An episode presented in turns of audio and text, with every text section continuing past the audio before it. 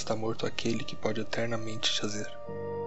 E em almas estranhos, até mesmo a morte pode morrer.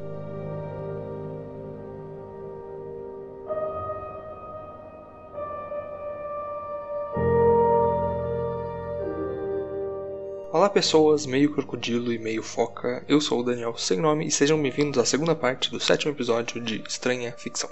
Nessa parte analisaremos o conto de H.P. Lovecraft, A Cidade Sem Nome, dando sequência à primeira parte em que analisamos o conto O Navio Branco, do mesmo autor. Apesar de algumas eventuais referências, esse episódio pode ser ouvido independentemente, mas recomendo fortemente que ouçam a primeira parte do episódio, pois a análise do outro conto também é muito interessante. De um jeito ou de outro, fiquem agora com a análise de A Cidade Sem Nome.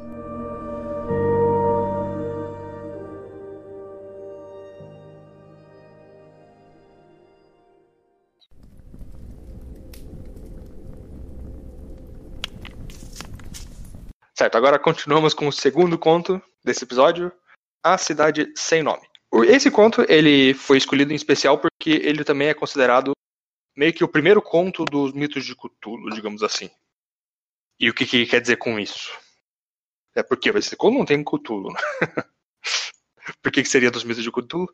É especialmente por essa característica que o Lovecraft explora bastante e é comumente o tema das suas principais obras, melhor escritas e mais famosas, que é a descoberta de uma civilização que precede a humanidade. Uma civilização que habitou o planeta Terra, precede a humanidade e é encontrada por um pobre coitado. Assim, esse cara tava pedindo. É, isso com certeza. Nesse caso, a história é sobre um protagonista sem nome, né, aparentemente. Assim como a cidade. E o que ele decide explorar uma cidade, essa tal cidade no meio de, do deserto. E, enfim, é esse drama da pessoa que basicamente ela sabe que não deveria estar indo para onde está, mas ela insiste e isso é basicamente a, a raiz da sua perdição. É, então, eu, eu, queria comentar sobre a estrutura desse conto porque eu achei ela bastante curiosa e é bastante. O que me tirou um pouco de Lovecraft, mas é um negócio bem característico, que é o protagonista observador que meio que só vê as coisas acontecendo, ele não tem muito que uma motivação, uma motivação tipo, explícita ou ações que moldam a situação, ele só vai olhando e descrevendo e tentando fazer entender o que está acontecendo até que dá alguma merda ou acaba. É esse conto ele ele é muito interessante pela temática que ele aborda, mas como você falou, tipo, ele tem uma escrita meio chata, né? Eu não acho chato, eu só acho tipo diferente, porque eu tenho esse negócio de gostar muito de narrativas focadas em personagem, e sou o total oposto disso. O personagem é só uma ferramenta. É. É que eu acho que esse é um conto especialmente meio mal escrito do Lovecraft. Porque ele realmente, para mim, pelo menos, ele foi um conto meio cansativo de ler. É, ele é Sim. é diretado, ele faz muita referência bizarra que eu não tenho a menor ideia do que se trata. Sim. E ele tem frases inteiras construídas apenas com, tipo, palavras esdrúxulas, assim. Nossa, sim, mano. É, acontece. Tem, tem uma frase que puta E bom. É, é, meio cansativo de ler mesmo, assim, comparado com o outro, né, com o navio branco, tipo, o navio branco também teve, tiveram trechos que foram meio complicados de entender pela linguagem que ele usa, mas nesse aqui tem trechos que realmente são muito, sei lá, chegam a ser abstratos de tão das terminologias que ele usa, assim. É, teve alguns períodos que eu pulei, porque eu não tava com saco. cara, não. Depois falou que gostou do negócio, mas tá pulando. Mas ele, ah, ele, ele, meio que demora para chegar nas coisas, né? Ele. É. Enfim, ele tava meio que lapidando um tipo de escrita que mais pra frente ele vai, tipo, dominar, mas por enquanto é. Sabe, é mais a ideia que ele traz. mais ou menos como o Dagon, sabe? É uma ideia muito Sim. boa, mas a execução às vezes deixa de desejar. Nesse caso, a execução foi melhor do que Dagon, e acredito que todos concordem, mas. É, é e, e Dagon, tipo, tem mais pers personagem em Dagon do que nesse, que eu acho curioso, porque já não tinha quase nada naquele. Ah, mas é que os personagens eles são completamente inúteis. É, como eu falei, eles são ferramentas, eles estão ali para ajudar a contar a história, não para ser parte da história. É que eu acho que, tipo, essa crítica do Martinelli não faz muito sentido quando a gente tá falando de Lovecraft. Não, não, é uma Porque crítica. ele tá. Uma é uma crítica. Porque ele tá, tipo, não é pra ter um personagem, sabe? É pra ser você experimentando essa história e você tendo um contato com o extraordinário e o, inefável. Então, Você não precisa se identificar com ele porque você tá lendo o que ele tá sentindo, sabe? Sim. Não precisa ter um desenvolvimento e, e tudo mais. É Então, pra você ficar com essa curiosidade é, inimaginável pela próxima página. Não, eu concordo com isso. Tô falando que. Eu não- falo que isso é ruim, é só que não é muito pra mim.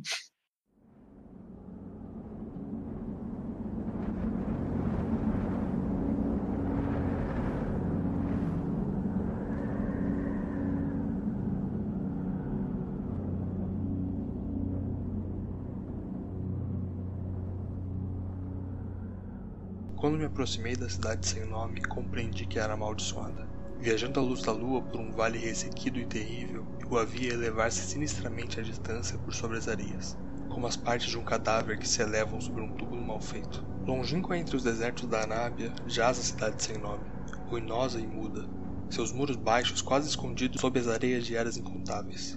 E já deviam estar assim antes que as primeiras pedras de Mênfis fossem assentadas e antes mesmo que os tijolos da Babilônia fossem cozidos. Não era difícil perceber que os árabes tinham boas razões para evitar a cidade sem nome. A cidade de que se falava em estranhas narrativas, mas que jamais fora vista por nenhum homem vivo. E mesmo assim os desafiei, penetrando com meu camelo na desolação intocada.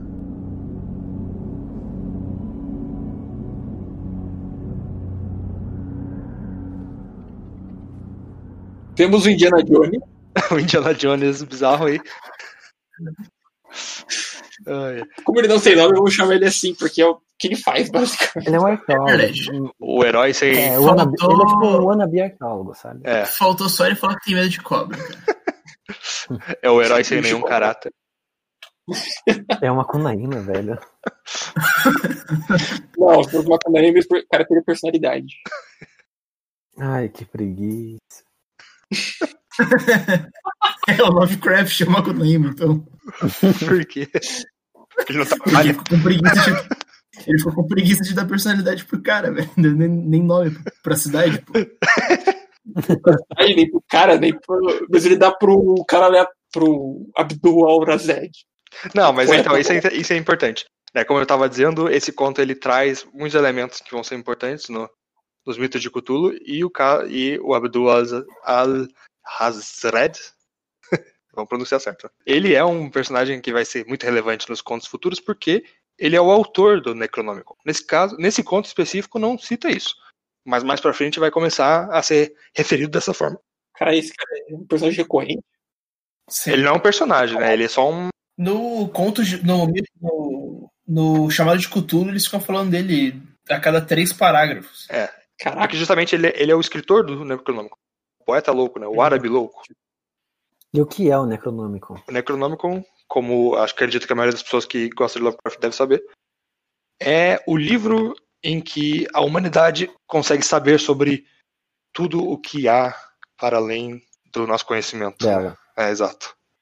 Porque foi o esse, esse tal árabe louco, ele, ele pelo que contam as lendas, né? Inclusive tem um conto chamado A História do Necronômico, em que ele basicamente conta, tipo, é um- não, dá nem pra dizer que é um conto, mas é tipo uma página da Wikipédia. em que ele conta uma história assim bem breve do que, que é o Necronômico. Mas é, va- vale a pena só pela, só pela curiosidade, né? E ele conta então, Tá. tipo, que esse Abdul Azared, ele é, foi um árabe que em dado momento ele teve, tem, começa a ter sonhos, ó, que revelam pra ele essas todas essas monstros e, e culturas e realidades que, que estão além da humanidade, né? De certa forma é como se fosse um profeta, né? Sim. E ele daí redige o Necronômico como se fosse tipo, uma porta de entrada pro, pro culto. É, ele traz o conhecimento, né? O Necronômico é um livro que meio que se perde, existem muitas existem poucas cópias espalhadas pelo planeta. E, enfim, isso é um, um plot device para muitos contos. E é um, é um dos elementos mais interessantes, mais, tipo, interessantes, né? Da, da obra Lovecraftiana. Porque é esse livro misterioso, mas- né? Mas nesse conto não tem, como você disse, o Necronômico, mas tem uma citaçãozinha, né? Exato. Do Abdul al-Hazred, que se lê Morto não é quem pode, quem pode eterno se fazer, e com estranhos éons pode a morte morrer. É. Que é uma tradução muito ruim. Exato. eu não entendi nada, sinceramente. É, o, o, o que diz originalmente aqui falando em Is not dead, what can eternal lie, but in strange eons even death may die. Ou seja, não está morto aquele que pode eterno jazer, mas em, em éons estranhos até a morte pode morrer. Enfim, daí você faz, faz a análise que você quiser sobre isso. Mas, a meu Sim. ver, a ideia é bem clara. Eu acho que a análise tem que vir mais junto quando isso é citado no conto, né? Porque jogado agora não faz sentido nenhum mesmo. Ah, ele, é que ele fala, né, no início do conto, esse negócio, tipo, porque ele lembrou disso enquanto ele, enquanto ele teorizava sobre o que, que seria essa cidade, né? Sim. Sim. Bom, e essa cidade ela é temida por todos os árabes beduínos que lá estavam, né? É, todo mundo que chega. Todo falava. É que assim, não é uma cidade, ela não tem nome, obviamente, porque ela é muito antiga. Ela é antes de um grande evento que, que a gente conhece como dilúvio. Uhum. E os árabes não, tipo, não tinha nenhum formalismo quanto à tradição dessa cidade, nem sabia exatamente, exatamente onde ela estava. E só de noite, assim, as pessoas comentavam sobre a cidade sem nome, que é uma cidade misteriosa, muito antiga. E ele vai traçando essas pistas, né? Sim. O protagonista, inclusive, ele se refere a, a essa cidade, tipo, com certa dúvida se o que fundou essa cidade foram mesmo humanos, né? Ele fala, tipo, que é uma cidade que, que cujas ruínas precedem a Babilônia, precedem o Antigo Egito, sabe?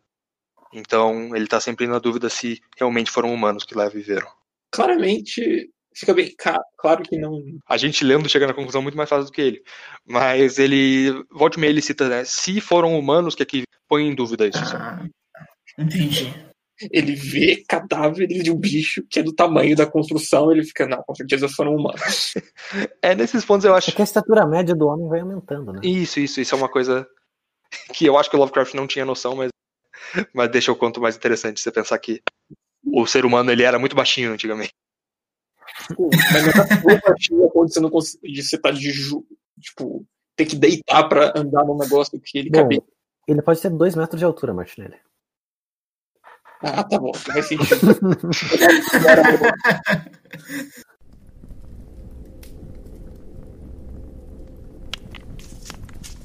Procurando pela cidade sem nome, no seu camelo, no meio do deserto árabe.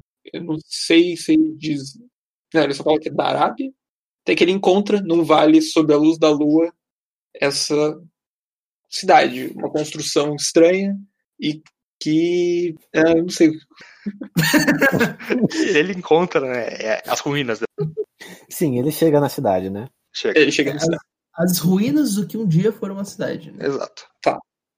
É, porque tem todo o intemperismo, né? Tipo, é um deserto com, tipo, rajadas e tempestades de areia o tempo todo. Sim. Sim. Ele fala até que o lugar ele tem uma. Ele tem uma sensação de morbidez, sei lá. É, que repele ele, inclusive, quando ele chega na cidade. Ele não quer ir. O, cam- o camelo dele, né? O camelo dele fica opa, opa, opa. O camelo e ele, né? Principalmente ele. Ele só, tipo, não, não vou lá hoje não. Espera amanhecer. É, porque ele, ele ouviu um zumbido nesse momento já, né? E o zumbido é meio que recorrente nessa estadia dele. Ele decide então explorar essa cidade que ele encontra. E na superfície, né? Quer dizer, o que ele encontra não é nada Isso, nada extraordinário. exato. E ele vê, sabe, essas construções, essas janelinhas, coisas assim, na- nas paredes. E ele nota que tem essa estatura, né, das coisas é muito menor do que a dele. Mas ele vai só avançando. consegue Nas construções. ele continua curioso, né, pelas coisas. É, é algo muito recorrente nessa ideia da curiosidade que mata o gato. É, ele também vai notando que dentro dessas construções tem várias né, coisas que pareciam ser utilizadas em rituais macabros e coisas do gênero. Sim, mas a princípio não- ele não tem nada que possa ser compreensível, né? Então, é que a estratégia dele para descobrir coisas é meio estranha.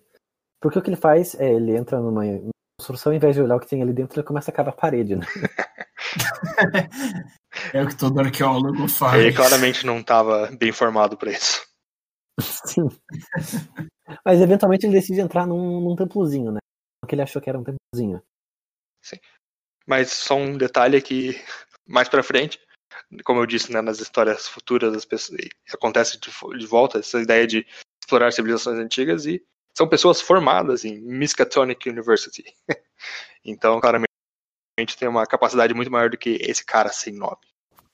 Miskatonic seria o quê mesmo? É a universidade que o Lovecraft inventa, né? Universidade da cidade de Arkham. Mas isso são coisas para um Ah, Lovecraft mais, mais desenvolvido. Por enquanto ele tá. É, curiosidade para vocês, tem um, um periódico chamado Misantonic. Mis, qual que é o termo mesmo? Miskatonic.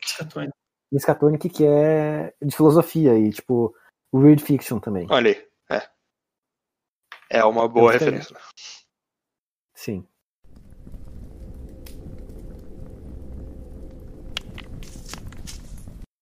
Mas é que tudo muda quando ele encontra uma passagem para o subterrâneo dessa cidade. Não é Não, tão não. simples assim, né? Não. Não, ele, encontra- Ele ouve o vento e, e o vento assusta o camelo, mas esse mesmo vento emite um som estranho e ele segue esse som até encontrar esse bagulho. Exato. que era a fonte das tempestades de areia que tinham toda noite. Porque saía uma rajada de vento fortíssima desse buraco na parede. É, dele, ele presume, né, que vento tal tem uma caverna ali de alguma, alguma espécie. E resolve investigar essa essa anormalidade, essa aberração da natureza. né? Exato. E aí começa a jornada, tipo, mais específica do que ele encontra, né? Ele começa a encontrar mais detalhes em vez de apenas é, estruturas, assim, frágeis, mórbidas. Começa a encontrar realmente informações lá dentro. É, porque o subterrâneo está protegido do vento. Quer dizer, mais protegido do, do vento e da areia do que o exterior. Uhum. Então ali ele consegue, tipo, com a tocha ainda ver, tipo, mais detalhes, sanhuras, assim, desenhos, símbolos E, na parede. e aí decide explorar mais a fundo, né? Entrar mais no buraco. É uma temática recorrente no Estranha Ficção. É. Enfim, o que, que ele começa a encontrar então conforme ele desce? Né, esse lugar que é tipo é extremamente desconfortável para entrar. Né? Imagina, você, come- você entra numa caverna e é uma descida, sabe? Que você não consegue ver, por mais que você tivesse com uma fonte de luz, você não consegue ver onde que isso vai dar. E é extremamente estreito Cara, e ele tá convencido que ele vai descer aquele negócio. É estreito, é íngreme pra caralho, Sim. e ah, ele não consegue nem ficar de pé direito. É. Não, ele não consegue ficar de pé, não consegue nem ficar ajoelhado É, direito. Exato. Tem trechos que ele tem que ir, tipo, se arrastando de bruços, com uma, segurando uma tocha, tipo. Eu fiquei. uma- A coisa que mais marcou nesse ponto foi a claustrofobia que eu fiquei desse cara Exato. indo pro fundo da terra de onde ele não vai conseguir sair. Isso evidentemente me lembrou um pouco o conto que a gente leu do Junji Ito, né? Por essa Sim. ideia de claustrofobia dentro de uma caverna, que tipo, enfim. Não que é- se- sejam exatamente relacionados, mas tem uma ideia parecida. Que o protagonista tem uma vontade muito absurda de entrar. Olha aí. É, como ficou escrito também ficou muito bom. Apenas os fantasmas terríveis das drogas do delírio que o homem faria uma descida como que eu fiz. É o cara que ele, ele tá, tipo, muito. Sabe, a, a vontade dele de conhecer isso é para além da racionalidade, né? Suprime qualquer bom senso que ele tenha. Exato. Ele só vai. Ele vê, tipo, cara, se eu fizer isso vai dar merda, né? Mas eu vou fazer do mesmo jeito. Bora. É, conforme ele vai avançando, então ele começa a encontrar inscrições na parede. O que é algo um pouco estranho, porque você pensa que ele consegue tirar informações muito complexas de inscrições na parede, né? Que não é tipo uma escrita, é apenas um. São apenas desenhos, né? Sim. É, sim. Calma, Mas se fosse escrito também, como é que ele ia entender a linguagem da época? ele, ele também é um linguista prolífico. Sabemos disso. Isso é algo E- que o Lovecraft ele acaba não resolvendo muito, porque ele volta a ter esses caras que conseguem entender muita coisa de pouca informação. Ah, Mas dá pra. Eu acho que tem um pouco assim também de tipo um sopro demoníaco, sabe? Uma inspiração demoníaca. é um acesso metafísico que os personagens têm por estarem em contato com aquele local. É, Profano. É, mas ele não deixa muito claro que exista alguma força sobrenatural que dá essa capacidade, sabe? é meio que a gente tá colocando. Tá tentando justificar, né? Sim. Mas, é, num, num universo em que coisas estranhas não param de acontecer, isso é o de menos. E o que ele encontra, que surpreendentemente ele não chega a nenhuma a uma conclusão óbvia com isso, são inscrições de criaturas pequenininhas que É. poderiam se encaixar no lugar onde ele estava, mas mas para a imaginação dele, na verdade, seriam como se fossem deuses reverenciados por uma civilização que habitou esse lugar. Nesse ponto já apagou a tocha dele? Já. Isso é algo curioso, né? A tocha dele apaga, mas É. ele tá tipo. Aparentemente ele ainda consegue ver um pouco, né? Isso dá meio que a ilusão. Não, é, Diga, diga. é porque justamente é, tem uma coisa importante que a gente esqueceu de comentar, é que essa caverna tem uma luminescência natural Isso. que tá atraindo ele também, né? Uhum. Essas inscrições na parede, pelo que eu entendi, elas têm um certo brilho ali. Uhum. Apesar de ele estar fudido, preso num lugar que não vai conseguir sair nunca, tem uma luz no fim do túnel, literalmente. É, exato. Ele- é, a, a tocha dele apaga e ele consegue continuar vendo com alguma. Com alguma. Desculpa, ele ainda consegue ter alguma, alguma capacidade de visão das coisas. O que quer dizer que existe uma luz, né? E, e daí ele tá. Ele já tá nos caixões, né? É, enfim. caixões eles aparecem coisas. Eventualmente Ele ele chega a isso. De madeira e vidro, e dentro tem hum, múmias, basicamente, de bichos esquisitos, meio lá. Ele diz que parecem lagar répteis, que eu entender como lagarto, mas que também parecem, às vezes, crocodilos, às vezes parecem focas. O Lovecraft, nesse momento, ele falou assim: parece qualquer merda. Não, Eu não ele, consigo imaginar que é um, um crocodilo foca. eu acho que é um pouco interessante, porque ele fala assim, né? Ah, é algo que não lembra, tipo, que não pode ser assemelhado a nada realmente, né? Mas Uhum. se fosse tentar. É uma mistura disso e disso e disso. Se você tá, parece um crocodilo, mas também parece uma foca, mas também parece um ser humano, mas também parece uma ave, e uma garrafinha d'água, e um porta-retrato. E um E... fidget Ah, spinner. cara, tá né? Mas pra mim o que mais saltou foi o crocodilo, né? E, e daí, tipo, ele tá nesse lugar minúsculo com, com múmias de bichos estranhos minúsculos, vendo inscrições na parede de- sobre bichos estranhos minúsculos, e ele teima que são humanos que fizeram aquilo. Sim. Tipo, cara, cara. Isso é, uma, isso é uma coisa que incomoda um pouco. Mas eu, às vezes, tento não, não me incomodar tanto com isso, imaginando que, tipo, o autor ele não teria a mesma é, claridade que nós temos pra entender isso, né? Porque o autor, pra ele, ele tá vivendo a realidade dele. Tipo, enquanto nós não sabemos que é uma história de horror. O eu lírico. O- Ah, mas, mas ele, como arqueólogo, não entenderia que ele encontrou uma nova espécie Bom, extinta. a gente chegou à conclusão que ele não é arqueólogo. Né? é, ele provavelmente não é nada. Não, ele é só um Ele é, é- Indiana Jones. ele é só, ele é só um jogador de basquete. É, o- mas o Indiana Jones é um arqueólogo. Então, mas eu acho que, que é um pouco meio de tipo. Vocês estão pedindo pro cara aceitar o inaceitável, sabe? Sim, É, sim, sim, não- exatamente. Isso que eu digo, mas ainda assim é um pouco incômodo. Porque o Lovecraft É, porque- podia ter sido um pouquinho menos explícito, digamos. Tipo, não põe. é, Tipo, se não tivesse os cadáveres dos bichos, a gente entenderia que pode ser tudo alegórico. Mas, tipo, tá literalmente. Não, Mas ainda assim eu concordo contigo, Gabriel. Tipo, sim, mas também tem um pouco da hipótese dele de que, tipo, talvez aquela construção toda, aquela, aquele lo- local geográfico opressivo, né, que você tem que se ajoelhar para entrar e rastejar dentro, fosse, tipo, uma espécie de penúria religiosa feita para humanos, tipo, sofrerem ali naquele espaço, em adoração a deuses que não são humanos. uhum. Ai, Foi desculpa. uma, foi uma teoria que ele deu sim, sim. naquele momento, né? Isso é um bullshit sem tamanho que ele inventa. Tipo, não, é pequeno porque eles têm que rastejar. Ah, mas pensa que ele tá tentando. Tá tentando, tipo, entender as coisas por um Não, ponto de vista mais realista. né? Eu entendo, não, tipo, não é ruim do conto, mas não muda o fato que ele tá falando ser um bullshit completo, considerando que fica Ah, mano. Sei lá, no mundo real tem gente que sobe escada de mil degraus de joelho. velho. É verdade. Um- só um leve parênteses que eu esqueci de contar. Mas, é, como eu tinha dito antes, nesse conto ele cita duas coisas que eu já fiz referência na análise anterior. Que é, um, a cidade perdida de Sarnath. Que ele diz, né, quando ele está falando sobre as hipóteses, sobre o que seria essa cidade, ele diz que ele se lembra sobre Sarnath. O que dá a entender que talvez esse mundo dos sonhos talvez tenha algo no Necronomicon que ainda não foi inventado, mas enfim, que pudesse levar a crer, sabe? Enfim, é- são todas umas, uma costura que, ele, que o Lovecraft vai, vai tentando fazer, sabe?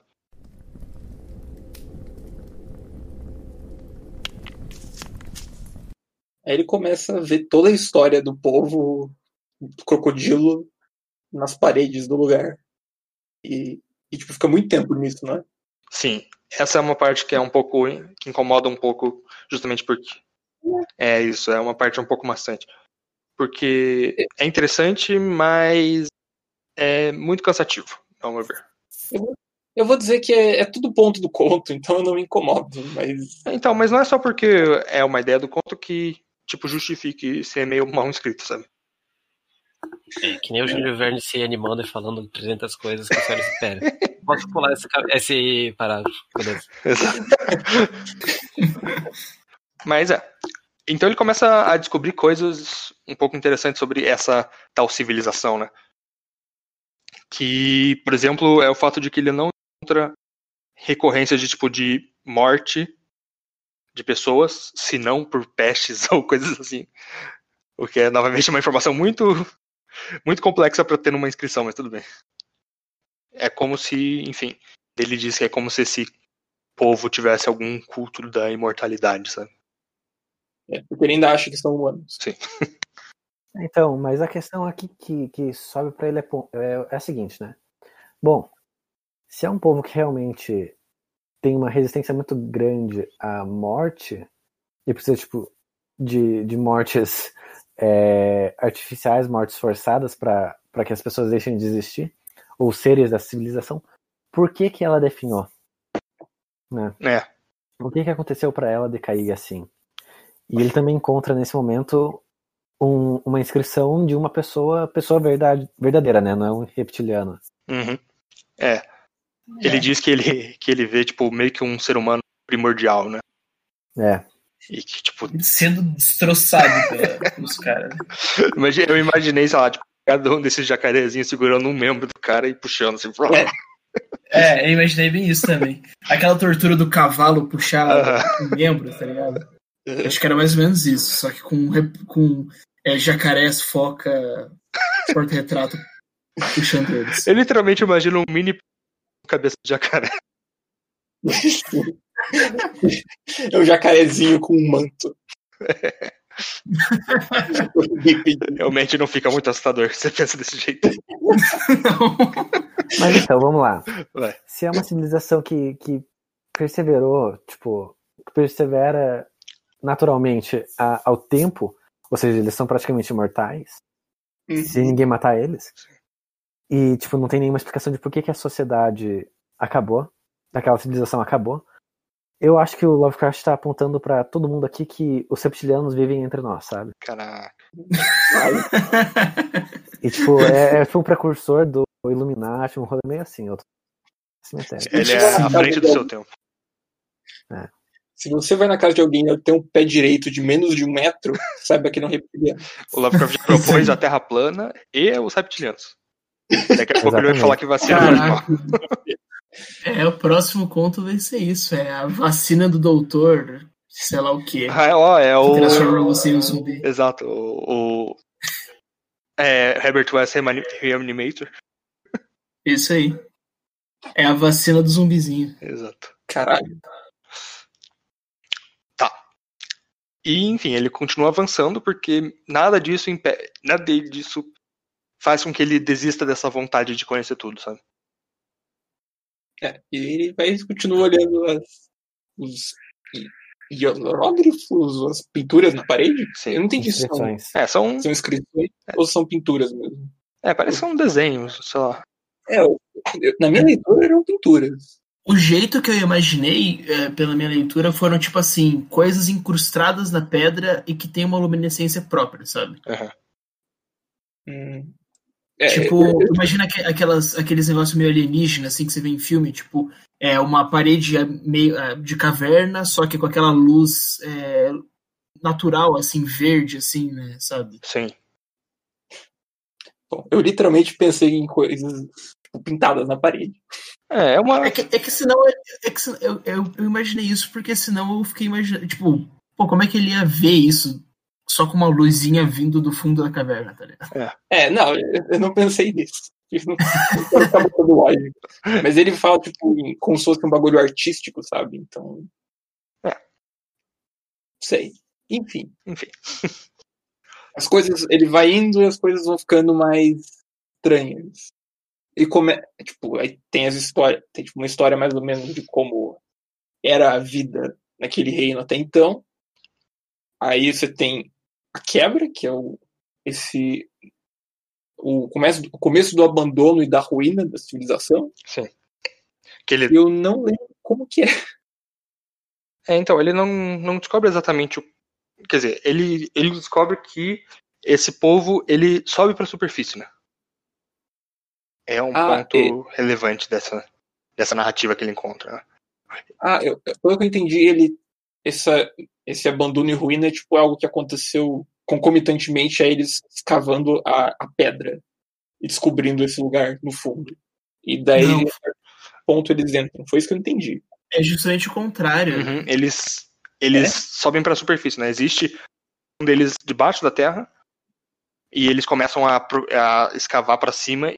Tanto que esse.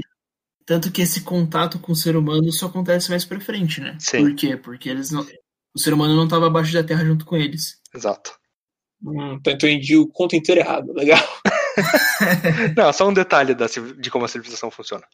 É Tanto que ele fala aquele negócio que é, ele se assustou à noite, justamente aquela cidade era ruim à noite, mas de dia era mais tranquilo, tá ligado? Sim. E ele chega à conclusão que talvez, tipo, essa, esse contato com o exterior é o que tenha meio que gerado evento- o eventual declínio dessa sociedade, né? É, acho, acho que é isso mesmo. Foi- Foi, foi isso. É que daí eu tenho a segunda interpretação, mas ela tem um, um pedaço no final do conto. É. Que, que é que esses bichos não, não morreram. Não, né? então é. Essa é, é a interpretação do protagonista, né? Que ele, tipo, continua avançando sem achar que existem mesmo pessoas nesse lugar. Sim, sim. É, ele continua avançando. é, Ele continua avançando, vê esses negócios e até que ele é escorraçado por uma corrente de ar muito forte, certo? Sim. Que era. Que eu tinha esse movimento de que à noite, no começo da noite, ou no meio da noite, é, saiu, jorrava vento de dentro da caverna para fora e acabava gerando uma mini tempestade de areia sobre a cidade. Uhum. Aí agora estava amanhecendo e a corrente era inversa. Então ele vinha destruindo tudo. Não destruindo porque não mudou nada, mas para ele que tá no meio, tá tipo avassalador a corrente de ar quando ele tá na beira de um abismo. Uhum.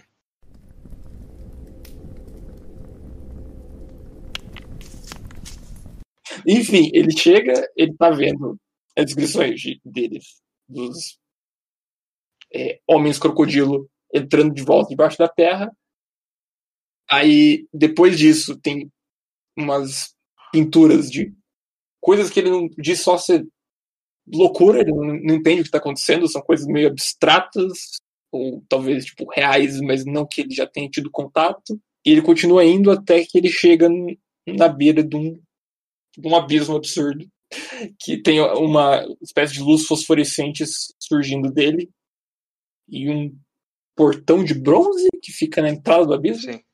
E ele fica tipo. Eu não deveria descer, porque esse negócio tá íngreme e os caralho, mas eu quero muito. É, ele continua com a tentação de conhecer as coisas, mas É. dessa vez as consequências vieram antes, né?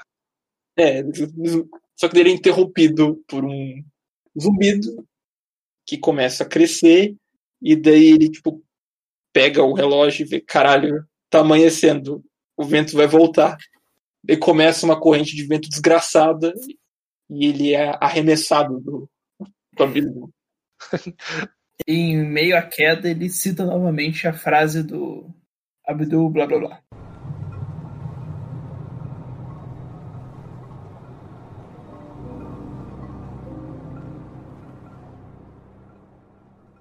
Por fim, a razão deve ter se rompido, pois comecei a balbuciar, seguidamente, aquele dístico inexplicável de Al-Hazred, o árabe louco, que sonhou com a cidade sem nome. Não está morto aquele que pode eternamente jazer, pois em éons estranhos até mesmo a morte pode morrer. Somente os deuses soturnos e mudos do deserto sabem o que realmente aconteceu. Que lutas e contorções indescritíveis suportei, ou que Abaddon me guiou de volta à vida, onde deverei para sempre me lembrar e tremer sob o vento noturno até que o esquecimento ou algo pior me carregue. Monstruosa, antinatural, colossal foi a coisa, muito para além de quaisquer ideias humanas para ser acreditada.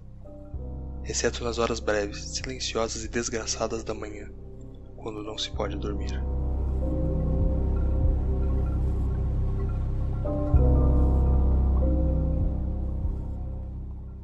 Enfim, ele fica na dúvida de como que ele acabou saindo daquele lugar, mas as coisas mudaram quando o dia começa a chegar, né? É. Eu achei esse final muito broxante, velho. Eu não entendi esse final, sinceramente. Alguém me explica. Tipo, ele cai e daí que acontece? Tipo, Ele não, Ele não ele sabe? entendeu. É, ele não Nem ele disse. Ele, entendeu. não disse. Não, mas daí ele vai para onde? Ele sai? É, ele sai, Ele né? sai, mas ele ele- tá escrevendo isso agora. Sim, mas ele não sabe como Mas que ele ele não lembra de nada que aconteceu, ou, ou, tipo, como é um conto Lovecraftiano, você deve entender, tipo assim, ele não conseguiu compreender as coisas que se passaram com ele até ele sair. É, que me parece, ele, tipo, é, ele meio que tem memória turva sobre o que aconteceu. Tanto é que ele fala, tipo, É. que, ah, é que ele se lembraria disso nas manhãs quando consegue dormir, sabe? Uhum. Mas basi- Tá, isso- basicamente acontece que ele acaba, tipo, entrando nesse lugar que aparentemente não é uma civilização como ele sugeria, mas na verdade é uma civilização viva. E que aqueles É. monstros que ele encontrou antes não são apenas é, fi- figuras criadas por humanos, mas sim os verdadeiros habitantes dessa cidade sem nome. Sim. E- Que desistiram de sair da Terra e cavaram um buraco mais fundo e colocaram um portão de bronze pra ninguém encher o saco. I don't want to live in this planet anymore. Mas é um pouco chato mesmo, é esse, a- uma conclusão meio que mal trabalhada, sabe? Como eu disse, é um dos primeiros contos em que ele tá explorando mais a fundo essa ideia de civilização, né? Claro que muito mais avançado do que o Dagon, né? Que é só uma sugestão do que poderia ser. Enquanto nesse, É. ele realmente ele tá pesquisando, ele foi até um lugar e ele sabe o que, que ele tá vendo. Mas ele não Sim. chega a dar uma conclusão exata com o que acontece com ele, nem nada. O que tem o seu certo charme, né? Dele falar que são coisas que ele vai se lembrar nas manhãs, que não consegue dormir, mas também dá um pouco de vontade de saber o que, o que pode ter acontecido, né? Deixa confuso, como a gente teve, né? É, ele cria um mistério que, que vai que é, tenta ser ma- maior do que só nesse conto, sabe? Sim. Porque não é sobre o personagem, é sobre o mundo e ele retorna esse mundo várias vezes. Exato. Mas é, é um conto que eu não sei muito o que falar sobre, mesmo porque eu não É. entendi ele, obviamente. Então, desculpem. É, É um ele não ponto- tem tantos pontos pra discussão como o outro. Eu acho que ele é um conto que se fecha muito nele, né? Sim, os outros a gente. É, um conto mais alegórico, né? Esse aqui é um conto É, mais de, uma, de experimento narrativo do Lovecraft. Exato. Um é sobre metáforas a, a condições humanas e esse é mais tipo a história de uma civilização que Mas o que exatamente vocês acharam sobre essa proposta, né? E como foi executada, sabe? A ideia de uma civilização em que a pessoa é. Tipo, ela insiste em investigar, descobrindo coisas que ela não queria ter descoberto, sabe? Eu acho que é um conto de 20 páginas que poderia ser de 5 e o outro é um conto de 5 que poderia ser de 20. É, eu discordo, eu discordo. Eu acho que talvez poderia ser menor mesmo, ou não necessariamente menor, mas melhor escrito. E o outro eu acho que tá de bom tamanho. Tipo, a forma como as coisas são feitas. É. É, o outro, outro tá bom mesmo. Eu não gostei bastante. É, esse eu. Eu não sei muito o que pensar, porque eu não gosto muito de coisas que são é, história só por ser uma história, sabe? Eu gosto quando tem alguma coisa a mais, alguma discussão, algum tema. É, isso você deixou é bem claro. É, e eu não consigo extrair nada desse, sinceramente. Porque, tipo, não tem, não tem um, um tipo, comportamento, ou uma tradição que fique clara, ou rito que fique claro dessa outra civilização que a gente possa pensar sobre. É meio que só fica no ar, assim, pode ser só, tipo, estranho que tem bichos que moram embaixo da terra. Sim, mas eu acho que, tipo, pra mim esse conto, ele tem um pouco daquela noção do Dagon de, tipo, colocar a humanidade em perspectiva, sabe? Uhum, com certeza. Então você coloca a humanidade em perspectiva e daí a, a segunda pergunta que você faz é como é que a humanidade vai se comportar ou como você se sente sabendo que existe algo mais profundo e mais forte do que você ou os seus colegas, sabe? Uhum. É tipo, primeiro se perguntar se existem alienígenas e depois se eles são hostis. É, exatamente isso. Por que que eles, eles foram pro subterrâneo, sabe? O que que, o que que isso diz sobre a gente também, sabe? Uhum. Mas outro ponto filosófico que esse negócio aborda, assim como uma boa parte dos contos do Lovecraft, é essa morte pela ciência, digamos assim. É como a perdição está na busca pelo conhecimento, sabe? Não que isso seja uma ideia obscurante, tipo, que ele fala um pouco sobre a ideia, tipo, de que a gana das pessoas eventualmente pode levá-las a uma conclusão ruim. Mas eu acho que tem um pouco, sim, de, tipo, uma crítica a essa busca absolutamente racional da ciência, sabe? Não necessariamente da ciência, ou mais ou menos da lógica humana, sabe? Mas no sentido de que para ele tem coisas que simplesmente não dá para explicar, sabe? Sim. E talvez tenham, tenham coisas que sejam melhores não serem explicadas, sabe? Como eu disse, eu não sei se é exatamente a vontade, tipo uma coisa que não deve ser que a gente não deveria procurar, mas sim talvez uma coisa que como quer dizer, talvez a nossa nosso destino seja esse de procurar sempre as coisas e acabar encontrando coisas ruins, digamos. Um negócio que me pega muito no Lovecraft é que tem esse ele parece que tem esse medo ou horror ou aversão a perceber que o mundo é muito maior do que ele. Não, sim, com certeza. Tipo, eu não sei, eu, eu o pouco que eu conheço da biografia do Lovecraft parece que, que ecoa isso também o, o, racismo dele parece que ecoa isso também. Ele parece que quer sentir o centro do mundo e o negócio de não ser o centro do mundo é terror. É, na verdade, é, o, o racismo ele é até mais mais sintetizado com uma ideia que ele que ele até diz num ensaio dele, né? Que é, é, um ensaio chamado é o horror, horror sobrenatural na literatura. Mas a, a primeiro parágrafo dele traz uma frase muito marcante que é ele diz que o, o sentimento mais profundo e primitivo do ser humano é o medo, e o medo mais, mais intenso que o ser humano tem é o medo do desconhecido. Então, uhum. é, e o racismo dele meio que pode ser entendido um pouco sobre esse, esse lado. Não que ele tivesse a intenção de ele escreveu essa frase, mas a gente pode meio que entender um pouco da psique dele por esse lado. Porque a, o desconhecimento dele das outras civilizações, como ele se considera, a cultura dele, né, a cultura anglo-saxã como superior a qualquer outra, né, não, não só com relação a povos asiáticos ou africanos, mas também a outros povos europeus e americanos, sabe?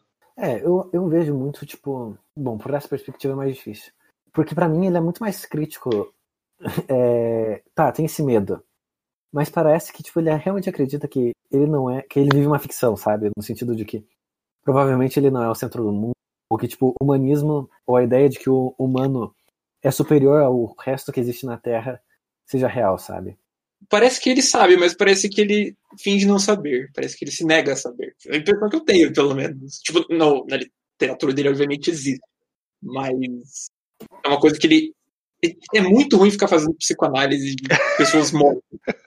Mas, mas com base num conto. Com base num conto. Não façam isso seriamente. Não leve nada que tá falando da série. Mas Cara, ele é reacionário. Ele, tipo, quer fingir que isso não existe. Uhum. Enfim. Eu... É uma, uma, certa contradição, né?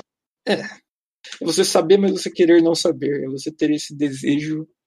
É, é, é uma contradição quando eu digo de que é o que vocês falaram, tipo, ele se vê no, ele vê, tipo, ele como uma pessoa muito culta comparado às outras pessoas e também vê a sua cultura como muito superior a todos os outros ao mesmo tempo que ele escreve sobre como a humanidade se vê. Tipo, não sabe lidar com o fato de que talvez ela não seja tudo que ela é. É, exatamente. Querendo ou não, tirando que ele foi um pouco mais na parte do deserto e queriam construir muito mais uma civilização, algo a mais em si, eu vi muito a questão do Dago nesse conto mesmo. Uhum. É essa trajetória do surgimento assim dos mitos de Cthulhu. Tipo, são uhum. dois contos que a gente não, não é tipo pérolas do Lovecraft, mas são pontos interessantes da gente ver nessa perspectiva.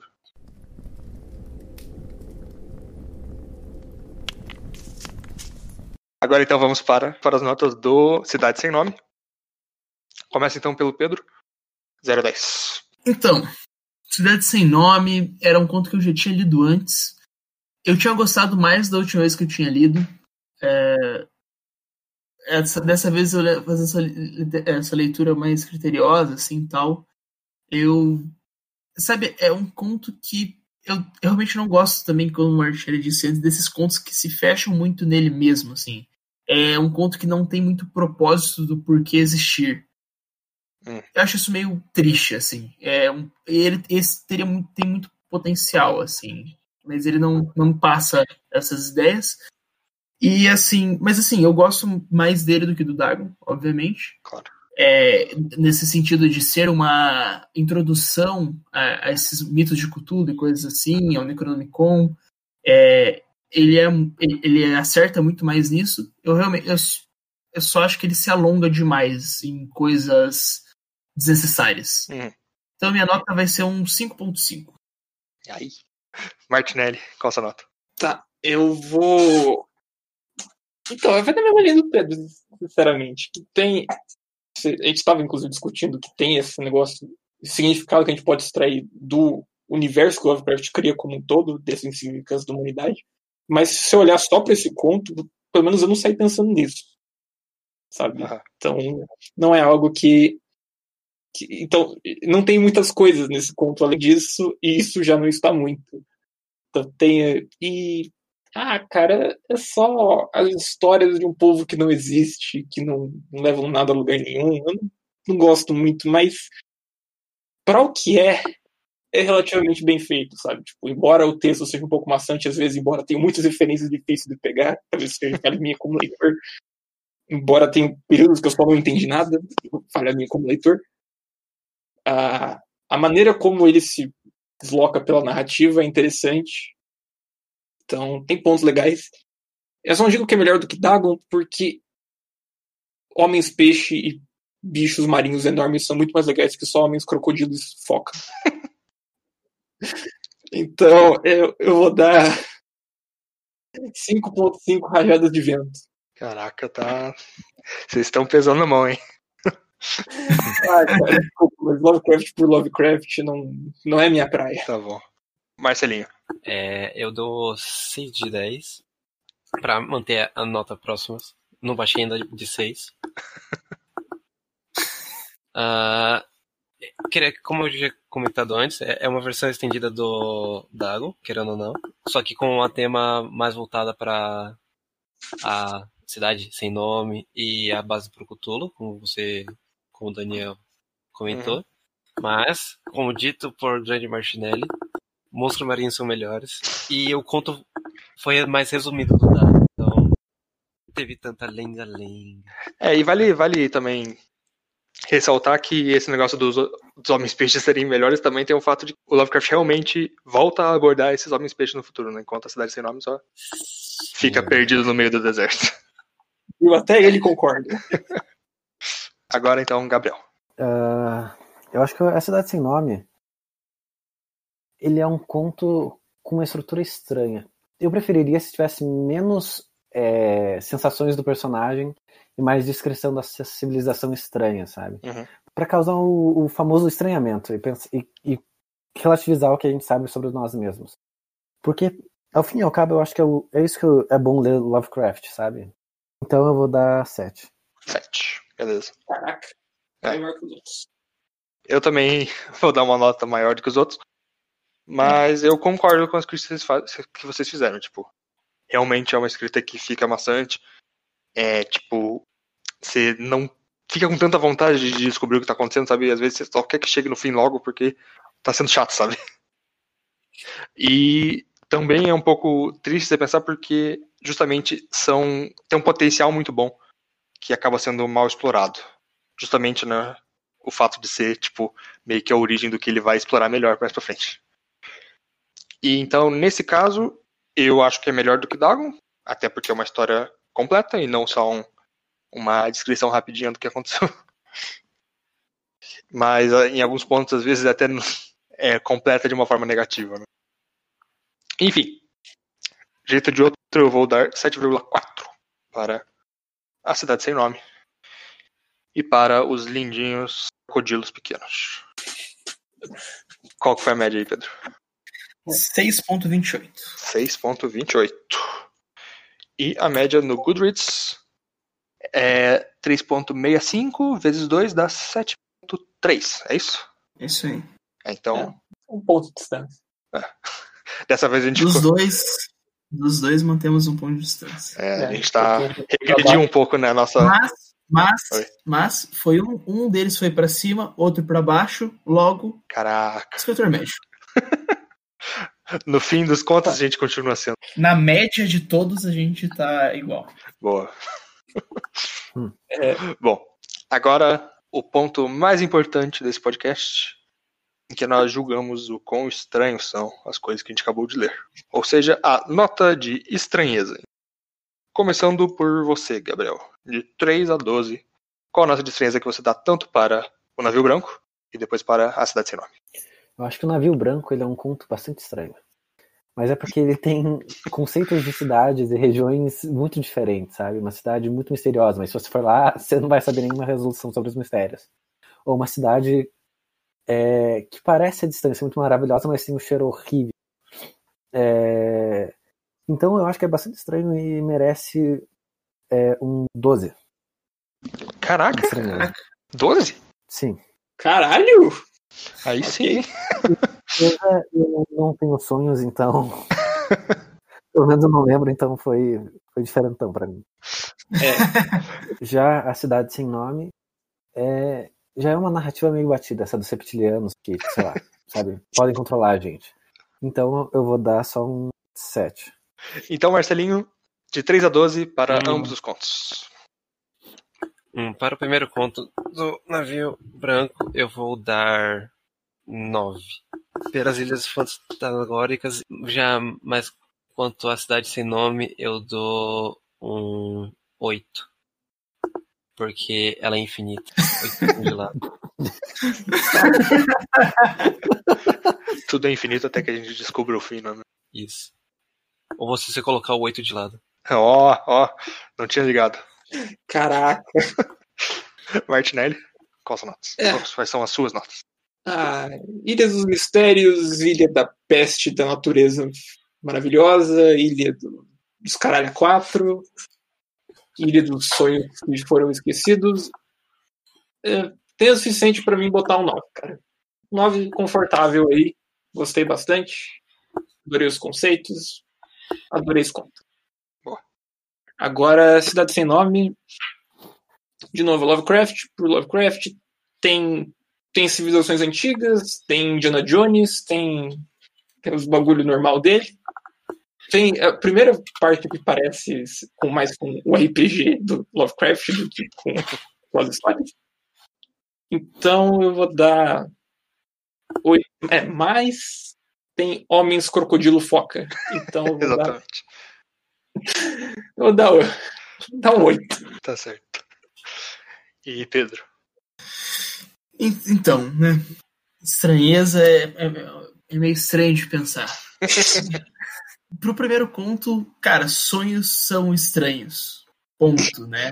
Sonhos são estranhos e esse é um sonho muito estranho é, dessa história mirabolante, de um barco, blá blá blá. E por isso eu acho que merece um 9.32. Olha aí.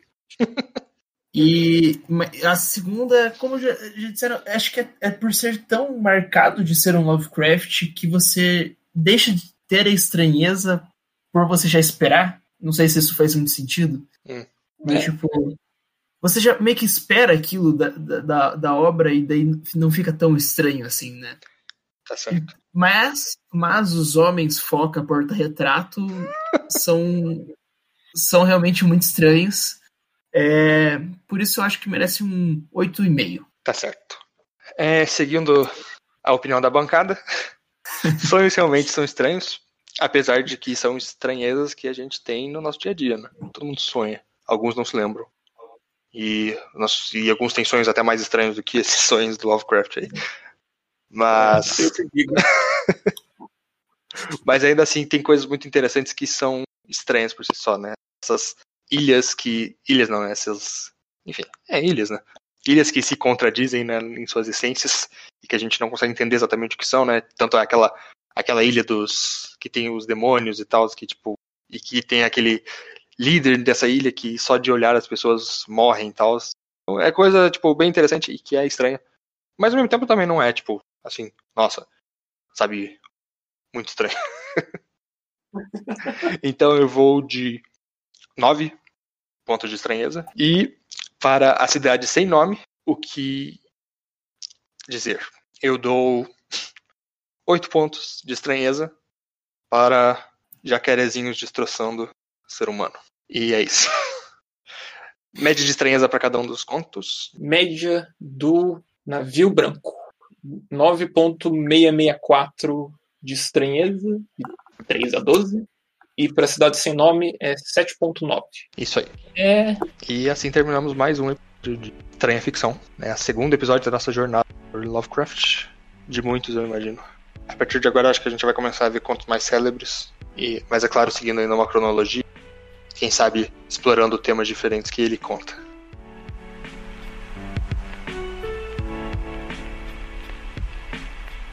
Vocês acham que tinha no Terra dos Prazeres Inalcançados? Eu não sei. Foda.